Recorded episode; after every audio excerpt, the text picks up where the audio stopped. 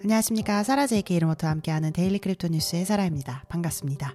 daily crypto 뉴스는 비트코인, 이더리움, 전 세계 암호화폐 블록체인 업계 소식을 매주 평일 전해드리고 있습니다. 2월 6일 화요일 에피소드 시작합니다. 렌조 프로토콜이라는 프로젝트가 커넥스트 네트워크와 협력해서 아이겐 레이어에서 최초의 cross-chain restaking 서비스를 출시했습니다. 그리고 알비트럼에서도 cross-chain restaking 기능을 도입을 했다고 하는데요. 렌조라는 프로토콜은 liquid staking 토큰 LRT를 가능하게 하는 서비스이자 아이겐 레이어의 투자 전략 매니저라고 합니다. 렌조는 이더리움 staking보다 더 높은 수익률을 제공하면서 Actively Validated Services AVS를 보호하는 아이겐 레이어의 세계 인터페이스라고도 하는데요. 조금 어려운 개념일 수도 있는데 EigenLayer로 다시 돌아가셔서 살펴보시면 EigenLayer는 restaking을 도입한 이더리움 기반의 프로토콜입니다. 이더리움을 스테이킹하거나 유동성 스테이킹 토큰 LST를 리스테이킹하고 추가 보상을 받는 그런 프로젝트였죠. 근데 이 EigenLayer에 추가 추가 보상을 주는 그런 시스템을 Renzo가 구축했다고 보시면 됩니다. 특히 EigenLayer에서 다양한 이제 투자 전략들이 있을 텐데 그 전략들을 모아서 ezETH라는 토큰으로 다시 minting을 하기 때문에 굉장히 복잡한 이런 과정들을 거치지 않고도 여러 투자 전략을 활용하는 그러면서 리스크를 좀 줄여주는 투자 매니저 역할을 하게 되는 거죠. 원래는 이제 이더리움 staking이라는 서비스가 있었다가 나중에는 이 이더리움 staking한 것을 반영할 수 있는 유동성 staking 토큰 LST가 나왔었죠. 근데 이 LST 여러 가지 전략들을 또 다시 restaking 할 수 있는 liquid restaking 토큰 LRT가 나온 건데요. 이 Renzo는 LRT를 반영하는 프로젝트라고 할 수 있고 liquid staking을 restaking 함으로써 받는 추가 보상에다가 또 다른 추가 보상을 받는 그런 시스템이라고 할 수 있겠습니다.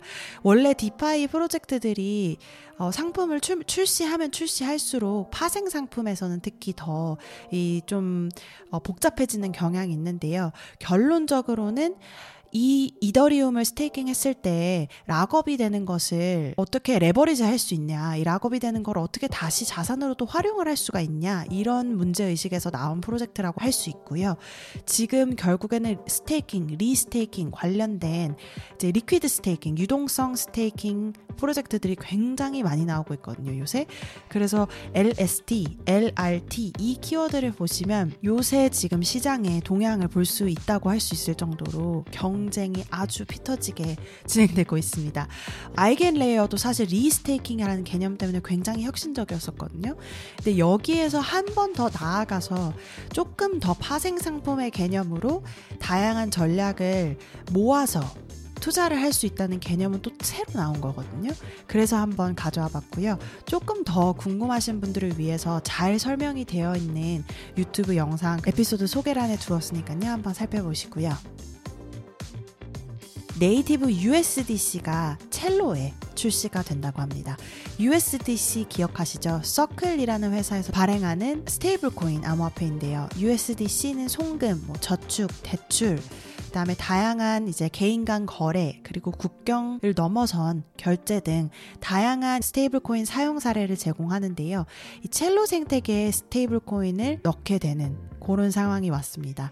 그래서 Celo 안에서도 기업들과 개발자들이 이제 USDC를 통합해서 바로 디지털 달러로 효율적으로 사용할 수 있게 되고 Celo는 특히 다양한 블록체인 네트워크 중에서 모바일 관련된 서비스가 잘 되어 있는 것으로 유명하거든요. 그래서 모바일 우선 결제 그리고 뭐 가치 저장 관련된 수많은 사용 사례에 이용될 수 있을 것으로 기대를 하고 있습니다. Celo에서 왜 USDC를 사용해야 할지 Circle에서 여러 가지 이제 이유를 준비를 했는데요. 첫 번째는 먼저 역시 Celo의 글로벌 모바일 우선 사용자 기반이기 때문에 USDC가 거기에 많은 기여를 할 수 있을 것 같다. 이렇게 이야기를 했고 두 번째 stablecoin 사용 사례를 포함해서 기존의 RWA Real World Asset이라는 생태계에 한번 소개를 드렸었죠. 여기에도 USDC가 사용이 될 수 있다. 그 다음에 빠르게 성장하는 앱과 프로젝트들, Celo 생태계 내의 다양한 네트워크들에도 USDC가 기여를 할 수가 있다. 이렇게 보았고요. 첼로 커뮤니티에서 이후에는 이제 제안이 또 하나 있을 예정인데요. 이 제안의 내용은 첼로 네트워크에서 가스 요금을, 가스비를 네이티브 USDC로 결제할 수 있도록 하는 것입니다. 요거는 이제 그 생태계에 투표가 이루어져야지 어, 승인이 되는 것이고요. 이렇게 된다면 또 굉장히 혁신 적인 개발 사례가 되지 않을까 이렇게 예상을 해봅니다. 이전에도 한번 다뤘듯이 USDC가 탈중앙화 거래소에서 stablecoin 거래량의 60% 이상을 차지했었던 거 기억하시죠? 지금 Celo 협력을 통해서 조금 더 그 모멘텀을 계속 이어나가려고 하는 것이 아닌가 이렇게 생각을 해보고요. 여러분들이 사용하시는 특별한 stablecoin 있으시면 언제든지 사라의 daily crypto news.net으로 공유해주세요. 그러면 그 stablecoin 관련된 뉴스도 한번 전해드려 보겠습니다. 몬테네그로 당국이 테라루나 사태에 관련한 혐의를 받고 있는 한창준 전 테라폼레스 최고 재무 관리자를 한국으로 송환을 했습니다. 현지 시간 5일 토인디스크에 따르면 몬테네그로 당국이 여권 위조 혐의로 권도영 테아, 테라폼네스 최고 경영자와 함께 체포된 한 씨를 한국으로 송환을 했다고 하는데요. 한 씨는 6일 오후 2시 인천국제공항을 통해서 입국을 했습니다. 법무부와 서울 남부지검은 경유지에서 한 씨의 체포영장을 집행했고요. 검찰은 테라 루나의 발행과 폭락 과정 전반에 관해서 한 씨를 수사할 방침입니다. 법무부는 지난해 3월 23일 몬테네그로 포드리고차 공항에서 한 씨가 체포된 사실을 이미 확인을 했었는데요. 계속 이제 당국의 범죄인 인도 요청을 한 바가 있었습니다. 그래서 이 요청에 따라서 한 씨는 이제 먼저 송환이 된 거고요. 권 씨는 아직 결정이 내려지지 않았습니다. 어, 당시 2022년 9월부터 서울 남부지검은 인터폴과 공조를 해서 적색 수배를 내리는 등 권 씨를 추적을 해왔는데요. 어, 당시에 이제 위조 여건으로 출국을 시도하다가 붙잡힌 것으로 확인이 됩니다. 이 사건은 조금 느리게 진행이 되면서도 계속 이제 진행 중인 사건이거든요. 그래서 한번 계속 보고를 드리겠고요.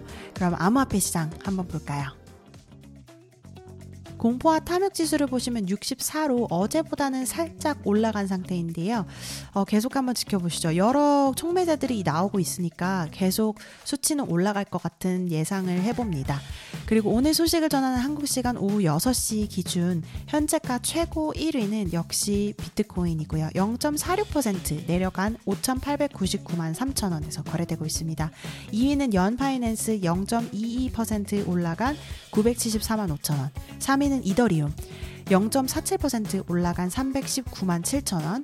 4위는 메이커 2.31% 내려간 265만 9천 원. 5위는 BNB 0.17% 올라간 41만 5,600원에서 거래되고 있고요. 6위는 비트코인 캐시 0.03% 내려간 32만 4,700원.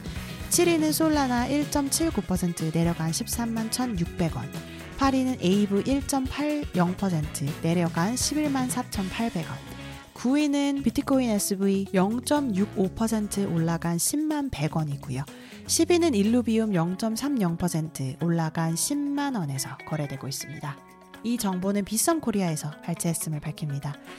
BitDegree로 넘어가셔서 top crypto gainer 1위 보시면요. Idavoll DAO라는 프로젝트의 ticker IDV라는 토큰이 139.76% 올라간 0.0121달러에서 거래되고 있고요.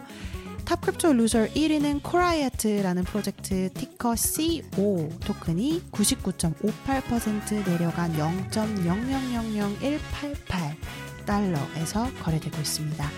오늘 2월 6일 화요일 Daily Crypto News 소식은 여기까지 전해드립니다. 여러분께서 이용하시는 팟캐스트 플랫폼 유튜브에서 구독, 좋아요, 리뷰 남겨주시고요. 내일 다시 뵙겠습니다. 감사합니다.